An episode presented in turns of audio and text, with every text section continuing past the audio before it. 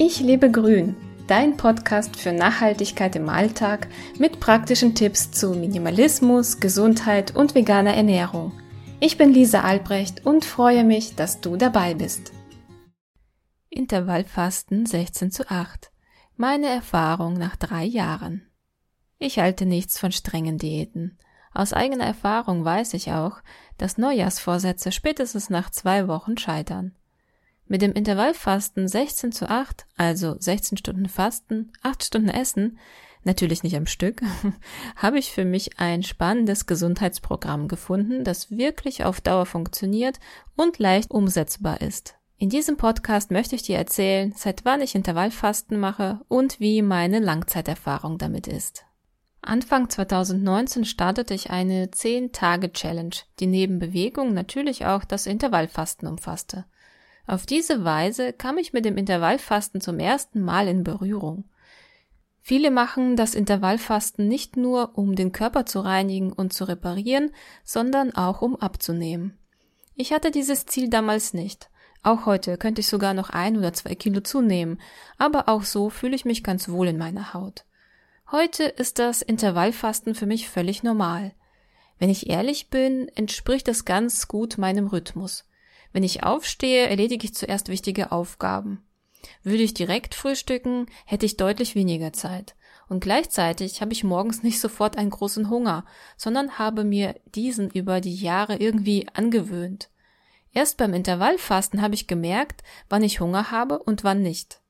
Also merke ich, dass ich erst so gegen 10 oder 11 Uhr Hunger bekomme.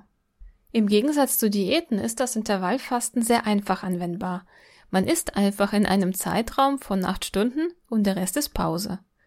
Wenn wir genauer hinschauen, stellen wir fest, dass wir bereits viele Stunden einfach verschlafen. Beim Intervallfasten ist man eigentlich normal. Man muss sich nicht einschränken.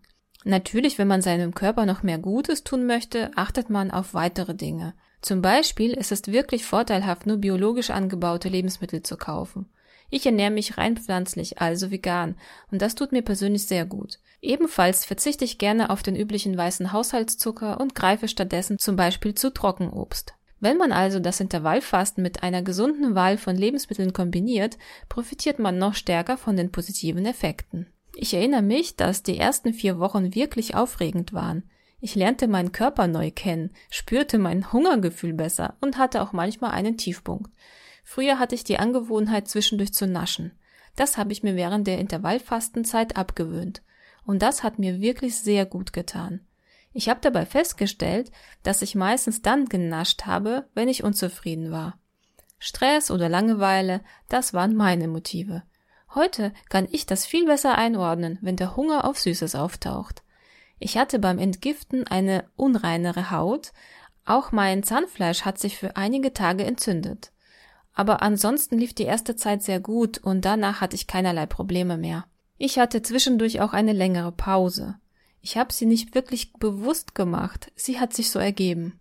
Irgendwann hörte ich auf, auf die Uhr zu schauen, und ich habe auch einfach nach meinem Gefühl gegessen, und das ist auch gut so. Ich habe also unbewusst weiter Intervallfasten gemacht. Als wir jedoch umgezogen sind, ist mein Rhythmus irgendwie durcheinander gekommen auch als ich angefangen habe, meinen Führerschein zu machen. Ja, meinen Führerschein mit 36. Ich habe mehr genascht, aber bewusst. Auch wenn ich wusste, dass dies eigentlich nicht der Intervallfastenregel entspricht, habe ich mal ein Eis oder etwas Schokolade gegessen. Und solange das keine Dauersituation bleibt, ist das auch keine große Sache. Ausnahmen helfen, durch schwierigere Situationen gut zu kommen. Jetzt zum Beispiel mache ich wieder seit einigen Wochen Intervallfasten. Ich beachte genau, dass ich mindestens 16 Stunden pausiere. Irgendwann hatte ich das Gefühl, dass mir das wieder sehr gut tun wird. Ich denke, ein gutes Bauchgefühl ist bei dieser ganzen Sache ziemlich wichtig. Intervallfasten, ja oder nein? Ich sag auf jeden Fall ja. Intervallfasten ist eine sehr flexible und effektive Möglichkeit, seinen Körper auf Vordermann zu bringen. Man kann gut durchhalten, die Umstellung erfolgt schön langsam und jeden Tag kann man gesündere Lebensmittel in seinen Speiseplan integrieren. Ich fühle mich kraftvoller und erholter, wenn ich Intervallfasten mache. Der bewusste Umgang mit der Ernährung tut auch sehr gut. Und wenn man gleichzeitig noch Bewegung und Meditation oder Atemübungen in das Programm integriert, wird der positive Gesundheitseffekt nicht ausbleiben. In meinem kostenlosen Newsletter gibt es regelmäßig weitere Erfahrungsberichte zu ähnlichen Themen. Wenn du auf dem neuesten Stand bleiben möchtest, freue ich mich, wenn du ihn abonnierst. Hast du noch Fragen? Zöger nicht, mir eine E-Mail zu schreiben. Ich freue mich drauf. Ich verabschiede mich und sage bis bald, bis zum nächsten Mal. Du hast Lust bekommen, dein Leben in die Hand zu nehmen? Besuche meinen Blog unter www.ichlebegrün.de.